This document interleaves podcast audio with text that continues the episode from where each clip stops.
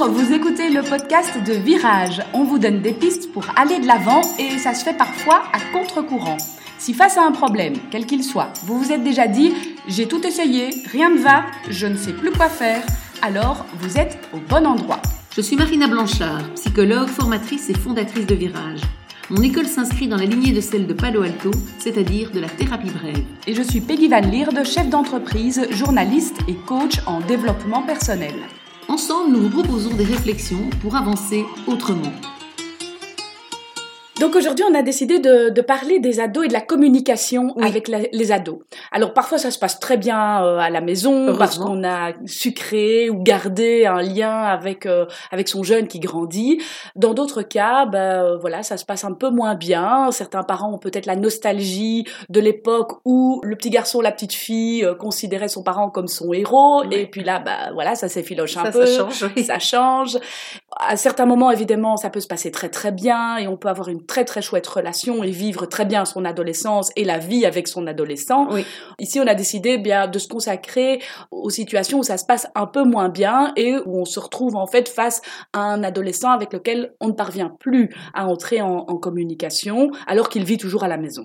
C'est ça, tout à fait. Donc effectivement, on se retrouve bah, avec euh, de la tristesse, de la nostalgie, comme tu dis, ou de la colère, avec cette impression que le jeune profite euh, des avantages de la maison, mais sans rien donner, sans rien apporter, sans, sans être vraiment là. Et évidemment, pour une maman, pour un papa, ben, on a envie d'en savoir plus sur sa vie à l'école, d'en savoir plus euh, sur euh, voilà ses, ses copains, euh, une petite amie éventuelle, voilà. Mais on n'a rien, on reçoit pas, et, et, et donc c'est vrai que ça donne une frustration oui, voilà, chez les parents. Une frustration. Ouais. Si, si on, on, on, imagine le scénario qui peut se produire à la maison, on a ben voilà cet ado qui rentre après sa journée à l'école, par exemple, ouais. ou sa journée en stage. Papa, maman sont là, lui demandent comment ça va? Voilà. voilà. on a une réponse assez brève, bien, ou pas de réponse du tout. Oui, ou même euh, va, va, va, te faire foutre, enfin, parce que, enfin voilà, ça peut être ça, hein, ça ne te regarde pas, euh, c'est pas ton problème, qu'est-ce que ça peut te faire? Voilà, ça arrive aussi quand c'est plus, enfin, ça, ça, dépend de com comment la relation est plus ou moins dégradée en fait. Voilà, il monte dans sa chambre plus ou moins gentiment, en tapant plus ou moins des pieds euh, sur le sol, plus ou moins la porte en la fermant. Oui. Et euh, ben voilà, là la communication est clairement rompue. Alors éventuellement, on l'imagine en train de revenir à table au moment du souper parce qu'il faut bien manger. Oui. Là, de nouveau, les parents essaie de rentrer en communication avec lui bah parce que c'est toujours plus sympa de parler autour d'un bon repas. Euh, encore une fois, bah, les réponses sont soit brèves, soit inexistantes. Euh, Donc les parents parfois insistent ou parfois euh, peuvent se fâcher même en disant bah, attends tu peux quand même nous parler, on n'est pas des chiens, voilà, tu nous calcules plus, enfin ça va pas, etc. Donc c'est important aussi de voir qu'il y a quelque chose évidemment qui se crée, qu'il y a un truc qui peut s'emballer, c'est qu'effectivement le fait d'avoir l'impression d'avoir ce mur en face de soi, mais les parents vont déjà poser peut-être leurs questions d'une manière un peu, euh, j'ai envie de dire un peu en marchant sur des œufs, et l'ado va sentir ça, donc il aura l'impression que euh, pourquoi est-ce qu'on me pose ces questions-là, est-ce que et donc il peut y avoir une curiosité qui se développe. Enfin, c'est pas c'est pas évident, c'est pas évident d'être parent, mais c'est pas évident d'être ado non plus. Et c'est vrai que je pense que ça, il faut le dire aussi, c'est que bah, c'est une période qui est pas facile à traverser, on le sait bien. Alors après, de nouveau, pour certains ados, ça se traverse plus facilement, pour d'autres moins facilement. Et voilà, les, parents viennent parfois poser des questions sur euh, et comment vont tes amis alors qu'à l'école ça s'est pas bien passé au niveau des amis. Enfin voilà, et donc ça, ça, touche des choses dont ils n'ont pas envie spécialement de parler parce qu'ils ont envie de se montrer forts, ils ont envie de se montrer adultes et ils sont pas encore des adultes tout à fait. Donc c'est quelque chose de difficile. Pour eux c'est très difficile aussi. Autant les parents vont dire ben ils se croient à l'hôtel, autant pour l'ado c'est dur aussi de se dire ben voilà je suis dépendant de d'eux, de, j'aimerais bien être indépendant, j'aimerais bien être autonome, j'aimerais bien peut-être vivre ailleurs et pas devoir rendre des comptes, mais j'ai pas le choix. Et donc il y a, y a, un petit côté, alors euh, peut-être les parents pourraient ouvrir des yeux horrifiés quand je dis ça, mais ils sont un peu prisonniers de, le, de, de leur enfance encore et de, de, cette dépendance avec les parents. Et donc c'est une situation qui n'est pas agréable à vivre pour eux et qui, a, qui crée un stress et qui crée peut-être une barrière d'agressivité chez certains. Chez d'autres ados, c'est la tristesse, mais ici, on a plutôt choisi de parler de, cette distance qu'ils mettent à mhm. certains moments et que, que, les parents euh, ne parviennent plus à traverser, en fait, cette distance. Et, et, donc, le tout est d'arriver à, à, finalement doser cette euh, communication, euh, parce que ben, quand je t'entends, c'est vrai que voilà, les parents veulent à tout prix essayer de garder le lien, essayer de garder le contact, savoir ce qu'il vit, etc. Parce que oh, voilà, on a l'impression que ça nous échappe un petit peu. Et, et de l'autre côté, ben, l'adolescent a envie de garder son jardin secret, de ne pas tout révéler. Et donc, le tout est de savoir, euh, ben, voilà, comment garder ce lien en ne le oui, pas complètement. Effectivement, l'adolescent, c'est comme s'il fermait sa porte, les parents viennent frapper, essayent d'entrouvrir, et euh, ben, plus ils font ça, malheureusement, plus si l'adolescent tient à son intimité, il va tenir la porte, il va barricader la porte, il va mettre des cadenas, des gros verrous, et plus ça va être difficile pour les parents de la réouvrir, cette porte. Et donc c'est vrai que euh, la question pour les parents, parce que, bon, évidemment, c'est ce qui est intéressant aussi ici, c'est de se dire, ben voilà, par exemple, nous, quand on a ce genre de situation, avec qui on travaille, souvent les parents ont envie de dire mais prenez mon ado, ça va pas du tout, il a pas l'air bien, il se ferme complètement, je suis inquiet, etc. Euh, et ils ont envie de l'envoyer en consultation, en coaching euh, pour l'aider à euh, se réouvrir au monde adulte, etc. Or en fait, ce qu'on constate quand même, c'est que finalement c'est en aidant le, parent qu'on va être plus efficace parce que le parent est celui qui demande le contact. L'ado, il ne le demande pas pour la mmh plupart du temps. Donc, lui, en fait, plus il barricade sa porte, plus il s'enferme, c'est vrai, mais c'est peut-être pas forcément un problème. Voilà, il a plutôt le sentiment exactement de se protéger.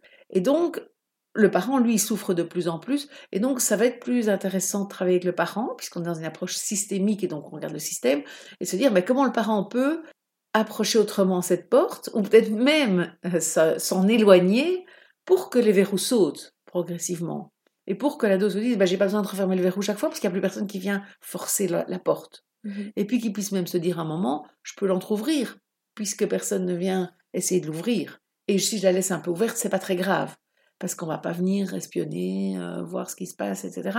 Et donc, quelque part, pour recréer cette confiance, ce lien, cette communication, on va devoir paradoxalement, mais c'est un peu notre approche, hein, les auditeurs commencent un peu à le, savoir probablement, c'est qu'on va se dire, ben, c'est en allant moins vers le jeune, en allant moins vers l'ado, en ne m'imposant pas ou en n'imposant pas cette communication, que j'ai le plus de chances de la recréer et de lui donner l'envie peut-être de réouvrir.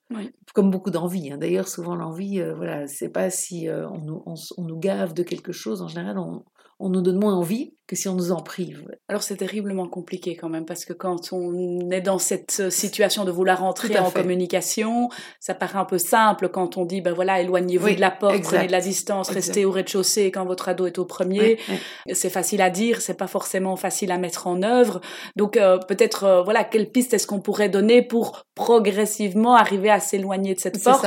parce que je pense que le message est clair effectivement que si on s'éloigne, ça va aider à éclater les verrous et à faire en sorte que la porte soit moins une porte blindée et devienne une porte pivotante. Mais comment faire pour s'éloigner progressivement de cette porte? Surtout qu'il y a deux choses. Il y a, comment faire et surtout euh, comment être capable de le faire parce que si je suis tellement inquiet pour mon jeune, ben c'est encore plus difficile quoi parce que quelque part je suis là avec ma peur de qu'est-ce qui se passe dans sa vie, est-ce qu'il va mal, est-ce que s'il se ferme. Alors ça c'est important, c'est de se dire c'est pas parce qu'un ado se ferme qu'il va mal. Ça je pense quand même que c'est important de l'entendre. C'est pas non plus parce qu'il se ferme qu'il va bien. Donc on peut pas non plus, je vais pas dire voilà tous les ados qui se s'enferment et qui veulent plus communiquer, ils vont bien, mais euh, il ne faut pas le prendre comme un signal qu'un jeune va mal parce qu'il ne communique plus avec l'adulte. Ça peut faire partie simplement d'un moment où euh, voilà, c'est un moment où quand même la référence c'est le groupe de jeunes, ce sont les potes, etc. Et donc les parents ça peut être un peu la honte, ça peut être ceci. Et donc il faut pas le prendre forcément comme quelque chose de négatif. Ce qui est clair, c'est qu'en s'imposant, effectivement, on, aggrave les choses et on risque d'avoir une escalade euh, au niveau de, ce barricadage de, portes. Quoi. donc, comment le faire? Ben, Je pense que c'est peut-être déjà lui dire, lui dire oui, euh, oui j'ai l'impression que tu n'as pas envie d'en parler de l'école, on va arrêter d'en parler. En le disant à, à, son jeune, ça va être plus facile de le faire que si on se le dit juste à soi-même. Parce qu'en l'ayant annoncé, on peut même lui dire, écoute, quand je te pose des questions comme ça, c'est parce que, évidemment, tu es important pour moi, Évidemment, j'aurais envie d'en savoir plus, mais je me rends compte que toi, euh, c'est pas c'est pas ton truc, euh, pour l'instant t'as pas envie de parler de toi, etc. Donc n'hésite pas à me dire j'ai pas envie d'en parler. Parce qu'en fait, en adressant ce message-là, on donne un message de confiance aussi euh, à, l'enfant, de dire en fait je te fais confiance et c'est rassurant pour le parent. On, a, on a un peu moins l'impression de le laisser tout seul derrière sa porte dans sa chambre et, en même temps on a l'impression de lui donner une première clé en disant voilà je, je te fais confiance mais à toi de venir vers moi. Je suis là si tu as besoin. Euh, maintenant, si je te pose des questions qui t'ennuient, dis-le-moi. Et là, je pense que on, permet vraiment à, l'ado de se dire, bah voilà, on force plus ma porte. On me dit qu'il y a une possibilité d'ouvrir, mais qu'elle ne sera pas forcée. Et si elle ne sera pas forcée, je peux le un verrou. Mmh effectivement. Donc, c'est vrai que, euh, voilà, moi je pense que c'est important de dire, voilà, je vais arrêter d'être sur ton dos, etc. Il y a un message de respect aussi là-dedans, évidemment, puisque ça veut dire je respecte ton silence, je respecte le fait que tu n'as pas envie de me parler, je respecte. Et donc, c'est important parce que on voit à nos enfants, à nos adolescents qu'on les respecte, ben, c'est aussi les aider à se respecter eux-mêmes que de se sentir respectés par la, la, famille, les proches, euh, les parents. Et donc, euh, c'est important de pouvoir le, le, leur communiquer ça. Donc, il y a de la confiance, comme tu le disais, il y a du respect, et il y a une liberté et donc une responsabilité, puisque ça va souvent ensemble, et c'est eux qui deviennent responsables de ce qu'ils ouvrent, ce qu'ils ouvrent pas, et ils auront probablement plus envie d'ouvrir la porte. Maintenant, avec certains ados, ça va pas ouvrir du tout les portes. Hein. C'est pas parce qu'on va leur dire c'est toi qui décides euh, si tu veux me parler ou pas.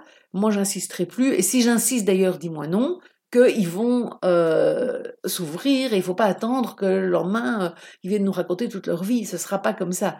Ils vont dire ok, et puis on va peut-être plus en entendre parler non plus. Et là, ce sera important de tenir bon. Et souvent, euh, moi, je propose aux parents alors de, par exemple, se, donner un carnet qui est, qui est, là pour écrire les questions qu'ils auraient, ce qu'ils auraient envie de dire à leurs jeunes, etc., pour qu'ils puissent avoir une, une, forme de, enfin, quand même un lieu où on peut sortir tout ça qui est là parce que ça n'empêche que c'est difficile. Alors, c'est plus facile dans une famille où il y a cinq enfants, il y a encore des petits qui causent ou des plus grands qui sont passés déjà par là. Mais quand on vit seul, par exemple, avec un ado, c'est dur parce que ça veut dire qu'au repas, c'est le silence, c'est euh, voilà, euh, l'ado il dit rien, il mange, il avale ses pattes et euh, voilà, il dit pas c'est bon, il dit rien du tout. Et donc c'est vrai que pour le, le, parent qui est là seul devant, c'est difficile. Mais donc peut-être c'est mettre de la musique, c'est lui dire bah si on choisit la musique à tour de rôle, comme ça on écoute une musique puisque tu n'as pas envie de parler.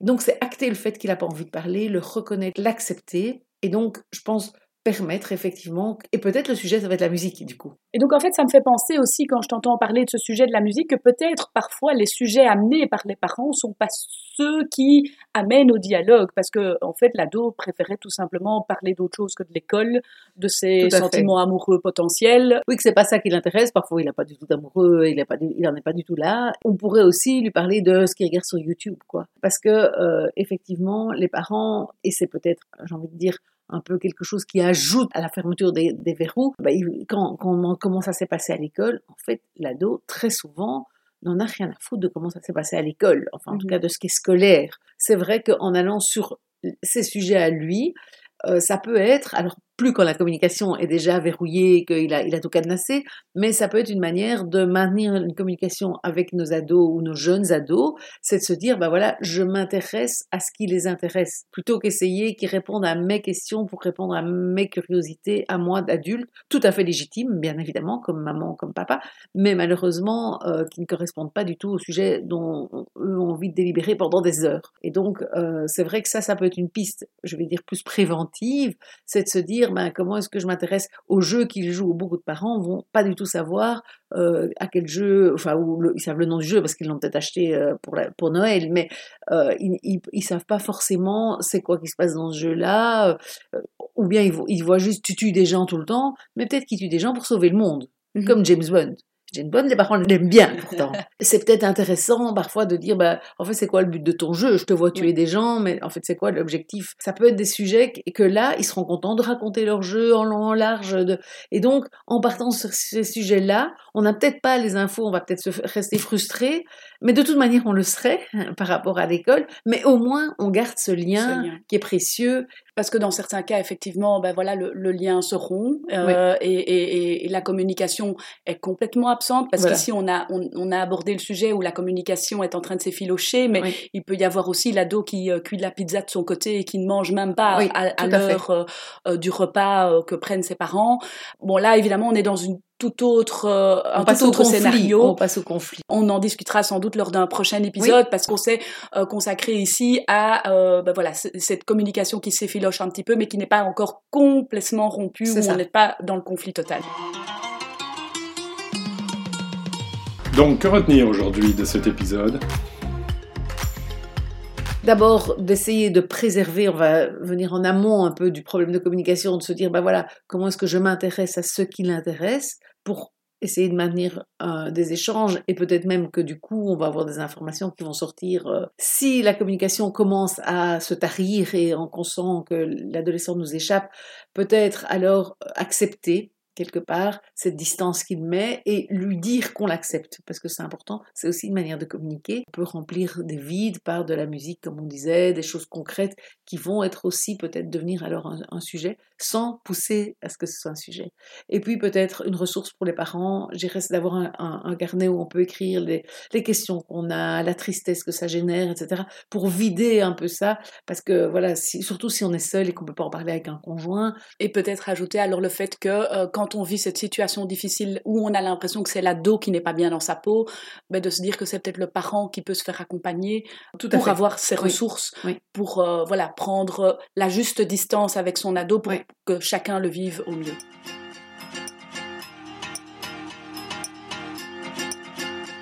Pour ne rien rater des épisodes de Virage, vous pouvez vous abonner et également nous suivre sur le compte Instagram de Virage.